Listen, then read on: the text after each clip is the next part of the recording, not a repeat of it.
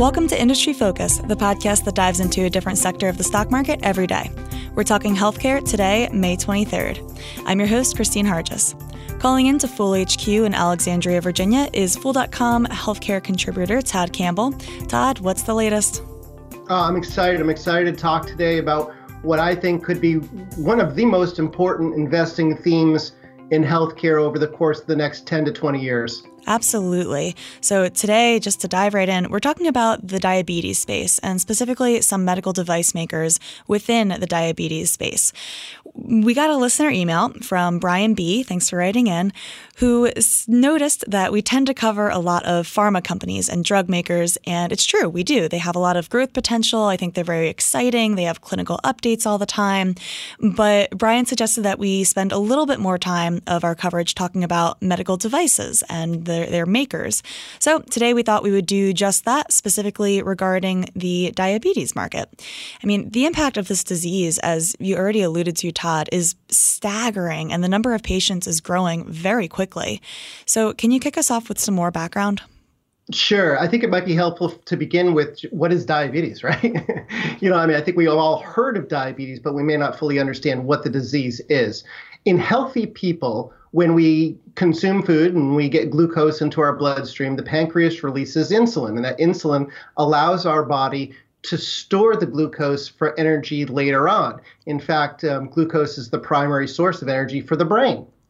In type 1 diabetes, because of either genetic or environmental factors, people don't the patients don't produce insulin so they can't store the glucose and as a result they end up with too much uh, glucose in their bloodstream. That's called high blood sugar. And in type 2 patients, um, basically what happens is they develop a resistance to the insulin that they produce um, so that you know they're not able to, to store the glucose. And in both of those situations, Kristine, it, you know, this, we're talking about a potentially life-threatening situation. I mean, you have um, consequences associated with diabetes that include everything from nerve loss um, to an increased risk of cardiovascular death. I mean, 30 million Americans alone uh, with diabetes.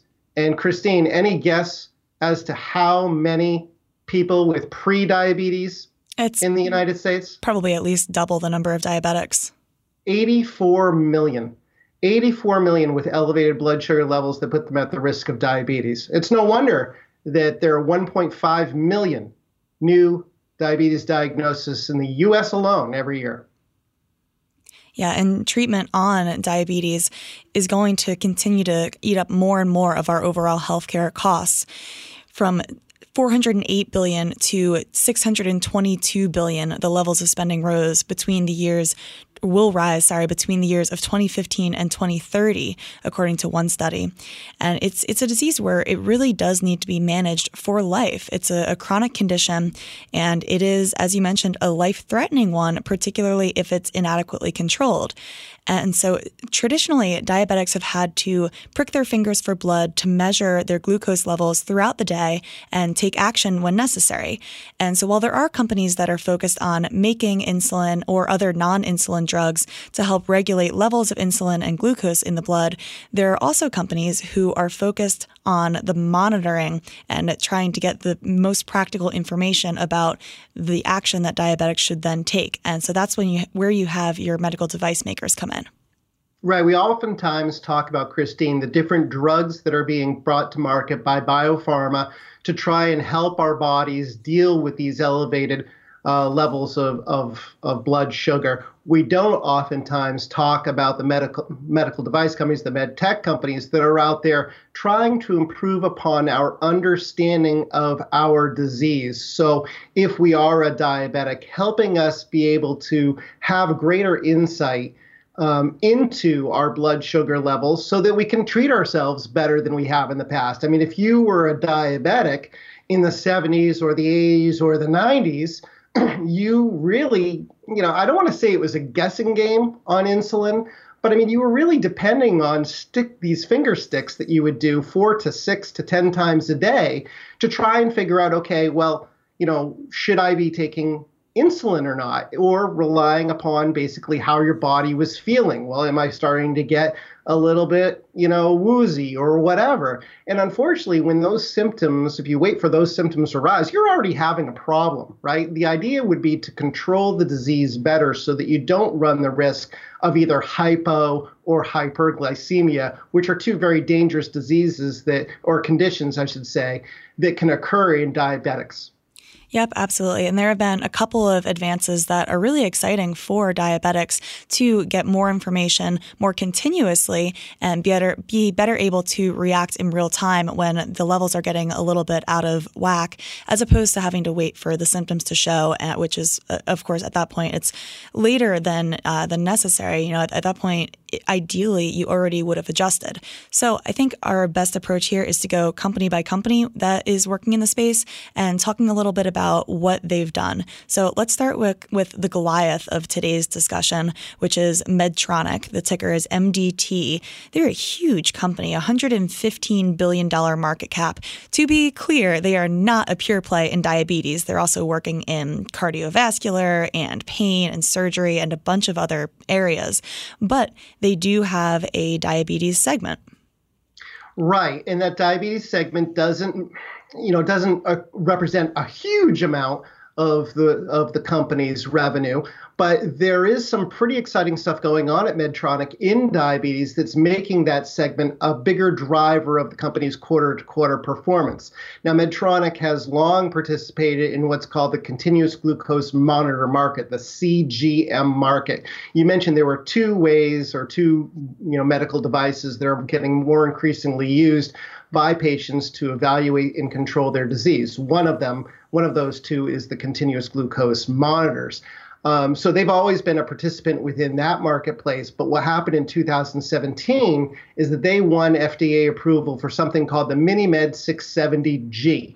And the 670G is the first closed loop, quote unquote, artificial pancreas system that the FDA has signed off on. And essentially, what we're talking about there is a system that will automatically evaluate your blood sugar levels by testing every five minutes and then, as necessary, automatically administer insulin to help keep that blood sugar in check which is really a pretty cool development. So you think about going from the single point in time finger pricks and then evolving the care to a CGM where picture a sine curve for my math nerds out there where you can actually see that that your levels are rising and falling and watch that trend over time and so that's even more complete information. Then with this, what they're calling artificial pancreas, that is a step even beyond the information of the CGM, whereas now it's actually taking action on it too and adjusting insulin in response to that information. So that is a huge step forward for convenience and timeliness of reacting to the data. Right now, there are about 20,000 patients that are using this device, which was approved back in September 2016. And it should probably uh, begin to, to gather even more use. Yeah, I mean, I've, I've polled some of my friends who are, are diabetics. Um, this is a type 1 diabetes um, uh, solution um, primarily because those are the people who are going to need, need to be managing their disease most intensely. Um, you know, they tend to prefer uh, some of the other options we're going to talk about right now uh, over this. But I think over time, as the technology evolves and these systems get, you know, uh, easier on the patient to use, et cetera, et cetera, I think that you'll see this more and more patients use it. And you've got 1.5 million Americans alone with type 1 diabetes. So at 20,000 patients worldwide using it, you don't have a huge amount of penetration. Nevertheless, it was still responsible for Medtronic's diabetes revenue growing by double digits year over year in Q1. Now, they didn't break out, break out the exact sales of the MiniMed 670G, but what they did say is that diabetes segment sales in Q1 were 584 million, um, which is pretty good, you know. But remember, Medtronic sales in Q1 were 7.4 billion. So if you're looking for a pure play uh, in diabetes, this isn't going to be it. Right. Another stock that's also not going to be your pure play, but is interesting to talk about in this space is Abbott. Their ticker is ABT. It's another huge company. They're 100 billion plus, and again, they have a diabetes segment that's just one part of the larger company. Abbott, I believe, doesn't even break out their diabetes revenue. It just falls into the other bucket for them, which that other bucket for context was a total of 450 or sorry, 430 million dollars in revenue out of a total of 7.4 billion in the last quarter.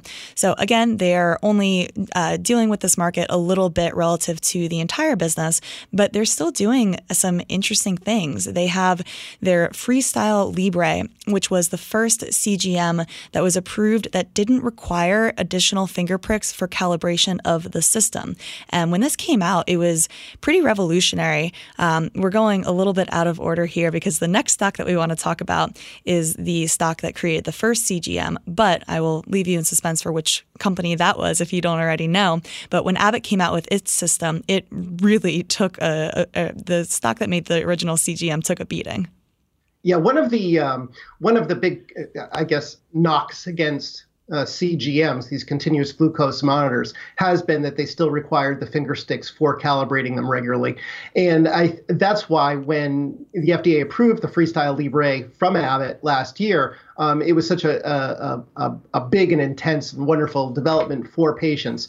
And as a result, that's turned into quite a commercial opportunity for Abbott. Now, most of our listeners probably would be familiar with Abbott if they're income investors, right, Kristine? Because Abbott has a very long track record of, of matter of fact, it's a dividend aristocrat, of increasing its dividend every year. They don't necessarily think about Abbott for the diabetes business, but maybe that will change because since they launched the Freestyle Libre um, in Q1 alone, their diabetes revenue grew 30% year over year. That's that's remarkable growth for for um, a medical device segment of this size. Now, granted, again, like Medtronic, a very small proportion of the overall pie here at Abbott, but still an intriguing stock to keep an eye on. Yep, for sure. So I already started to intro our next company as the first company to get a CGM approved.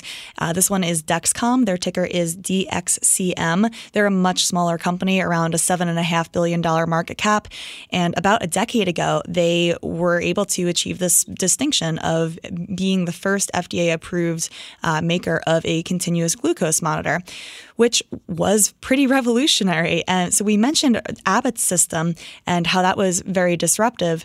So where does that leave Dexcom? Are they old news now, or are they still able to compete?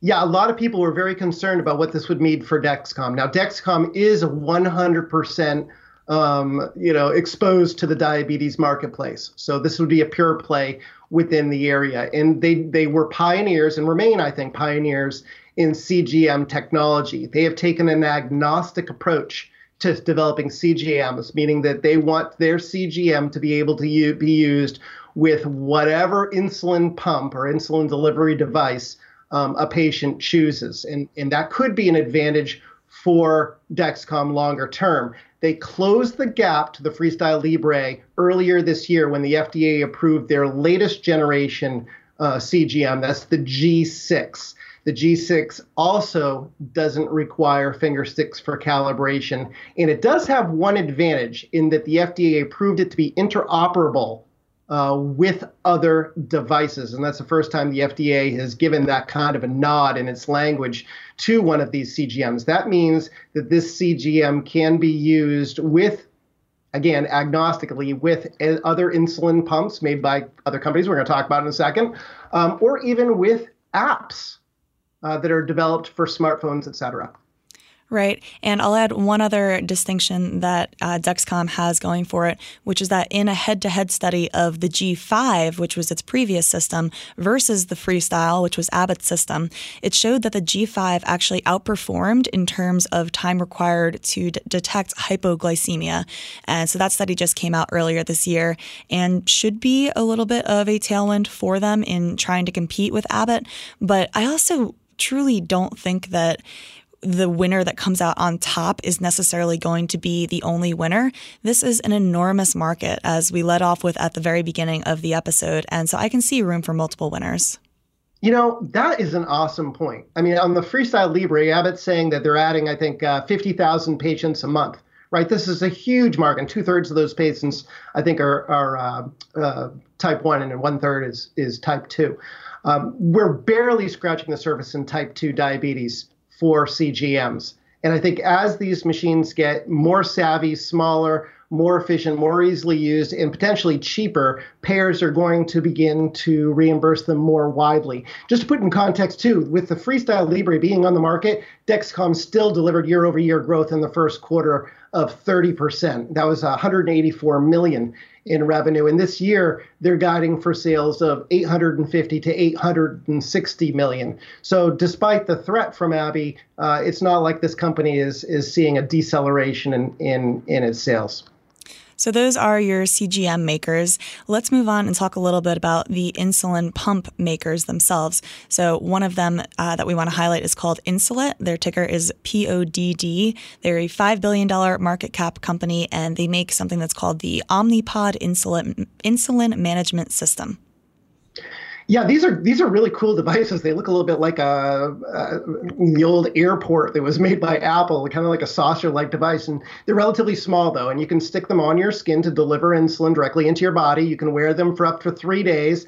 Um, it's a very freeing device. I happen to know someone uh, who has who is a neighbor who's a young 15-year-old, very active, and he wears one and, and absolutely loves it. Um, you know, it, it's paired up typically with a CGM. Uh, oftentimes, it's being paired up with CGMs that are made by Dexcom. And uh, its sales, you know, last year in 2017 grew 26% to 460 million. And, you know, thanks to some new Medicare reimbursement coverage, um, sales should grow to between 565 to 580 million this year. That's up 22 to 25 percent. So again, a pure play insulin pump maker um, that also, intriguingly, Kristine wants to challenge Medtronic. Yeah, they're developing their own closed loop system. So we talked a little bit about Medtronic and their uh, 670G, which is their artificial pancreas system. Well, Insulet is developing its own, and that system will be pairing up its obviously its pods with Dexcom's uh, CGM, and uh, you know, according to management, they plan on incorporating over time the latest Dexcom that just got approved, the the, the G6. Yeah, there are several different uh, intriguing partnerships and overlaps between some of these businesses. Um, it's it's actually difficult to pick apart who is going head to head as a competitor and who is playing nice with interoperability and working together to develop things, um, because all these companies are fairly closely tied together. Uh, you mentioned reimbursement, and I, I do want to stress that that's actually a really important point to look into for each of these companies. When a new device is approved, that doesn't necessarily mean that it's going to be covered, um, particularly by Medicare and Medicaid, which cover an enormous amount of patients. And so you'll see in some of the earnings reports and press releases for these companies that they will highlight hey, our newest device just got approved for coverage by Medicare, Part D prescription drug benefit program. And that's always really good news to see. So, another key development to look out for with all of these companies. Right, because otherwise you're paying for this stuff out of pocket, and it can get pretty costly. And that's been one of the things that's held back the penetration of these, uh, the CGMs especially, um, is is then showing and convincing payers that controlling better control of your blood sugar levels over time will reduce their costs. It's a, it's long-term money-saving thing. And we've talked in the show about this in the past, Kristine, how difficult it is because most people uh, change their insurance within a few years. So the company that may be paying for something now that has a long-term benefit may actually not benefit from that long-term benefit. Uh, while that you know it may be a, a, a Medicare or something else that that actually gets the benefit from it. And these are largely razor and blade model businesses, which, from the business perspective, is really great. You have the initial sale of the device, and then you have disposable, consumable elements of it that produce recurring revenue. But if you look at that from the payer's side, maybe that's not quite as good because that means that you are going to be on the hook for paying for not just the device, but also all of the consumables that go along with it. So, last company that we want to talk about today is somewhat similar to Insulet in that they are an insulin pump maker. They're called Tandem Diabetes Care. Ticker is TNDM. Pretty small company here. But actually, I think they're the smallest that we've talked about today. They're only a $660 million market cap company. Um, they've been extremely volatile. They've been extremely dilutive of their shareholders, um, but they're they have some partnerships with Dexcom, and they're doing some interesting things. Yeah, they, they make the touchscreen T Slim X2 insulin pump. It's the only pump they claim that can allow for remote feature updates from a computer. So that could be adva- advantageous to, to people who want to be able to buy it once and be able to get some updates on it. It is like uh, Dexcom and Insulet 100% exposed to the diabetes market. So theoretically, its demand and sales are going to grow right alongside um, diabetes growth. Um, it is also working, like Insulet is, on its own closed loop artificial pancreas system that could theoretically someday challenge uh, Medtronic. Um, but uh, we're still probably a, at least a year away from starting to see, you know, that product come on the market, maybe even two years, depending on how these trials play out. Uh, it is working with on that artificial pancreas system, Kristine. It is also working with Dexcom. Um, so it's it's pairing up Dexcom's CGM with its pump. Uh, you mentioned that it's the smallest of the bunch that we're talking about today. Absolutely, its revenue in the first quarter um, was much smaller than these other companies, I, and and I think it was about 27 million. Yeah, 27 million in the first quarter, and in 2017 they only did 108 million in sales. First quarter sales, though, were up 44%. So that's good. So we'll have to see whether or not they continue to win market share away from these other pump makers. I think one of the things, though, that we have to remember, Kristine, and tell all of our investors these pure plays that we're talking about, they're all losing money. Yeah, that's true. It makes them kind of hard to value on traditional metrics. And even when you use stuff like price to sales, they actually still look very expensive. And so I, I think that's a question worth exploring a little bit. Most of these companies do look like they're extremely expensive. Um, are there any bargains to be found in this space? Well, bargains are always relative, right, Kristine? I mean, we talk about this um, when we talk about investing all the time. Um, I, I think that, yeah, it's great if you can buy a stock on sale. But what's more important over a 10 or 20 or 30 year long term time horizon is how big is the market opportunity and is there a competitive advantage that could allow one of these companies to, to win and uh, versus another company. So yes, the price to sales ratios are elevated on these stocks. You're running anywhere between 5 and 10 times for the pure plays. But you can justify that if you say to yourself, yeah, but you know, we're only scratching the surface on the millions and tens of millions of patients theoretically that could begin to use CGMs and pumps over the course of the next 10 to 20 years. So my advice to investors would be, yeah, recognize that you're you're if you're a value investor, you're not going to be buying these three pure plays. Um, you might want to look at Medtronic and Abbott instead. Um, but if you're a growth investor, you know, stay focused on on the big picture, which is that the patient population, the addressable market, is going to climb significantly over the course of the next decade. And if by chance you're looking at Tandem specifically because it is so small and saying, hey, why shouldn't they be just as large as Insulet? Let me buy them now. Um, I do want to make sure that I mention that this is a company that, as you mentioned, Todd, is losing money, but that alone is not a terribly bad thing. That's okay for the place that they are right now in their business cycle. But they have a large amount of debt. They have $72 million in cash. Most of that came from an equity offering in February. They have been extremely diluted dilutive. Shares outstanding have risen 900% over the last one year, 400% since just January. So this is a company that is fairly early stage relative to a company like Insulet. And so they need financing and they need to take these sort of actions in order to keep their business running. So um, when, when you're comparing your stocks, I wouldn't necessarily say, hey, these two have the same addressable market, but Tandem is so much cheaper on a market cap basis. Let me immediately go for that. I mean, I think it's an interesting company, but it's a lot riskier than these more developed, uh, more mature Insulet, which is by its own uh, accord also not going to be as mature and as developed as something like Medtronic. Yeah, and maybe of the three pure plays, Dexcom is the more mature, and I don't want to say less risky because it's a plenty risky stock, Kristine. Uh, just look at its stock price chart over the course of the last three years, right? Um, but it, the fact that it's agnostic and it's got exposure to both Tandem and to Insulet, maybe that makes it a little bit less risky because it doesn't matter which one of Insulet or Tandem gets to market first with a with a competitor to to Medtronic's closed loop system. Yep, I agree. Great. Well, thank you so much, Todd. That'll do it for today's show. I hope everyone enjoyed the break from our normal drug maker coverage. As always, people on the program may have interests in the stocks that they talk about, and the Motley Fool may have formal recommendations for or against, so don't buy or sell stocks based solely on what you hear.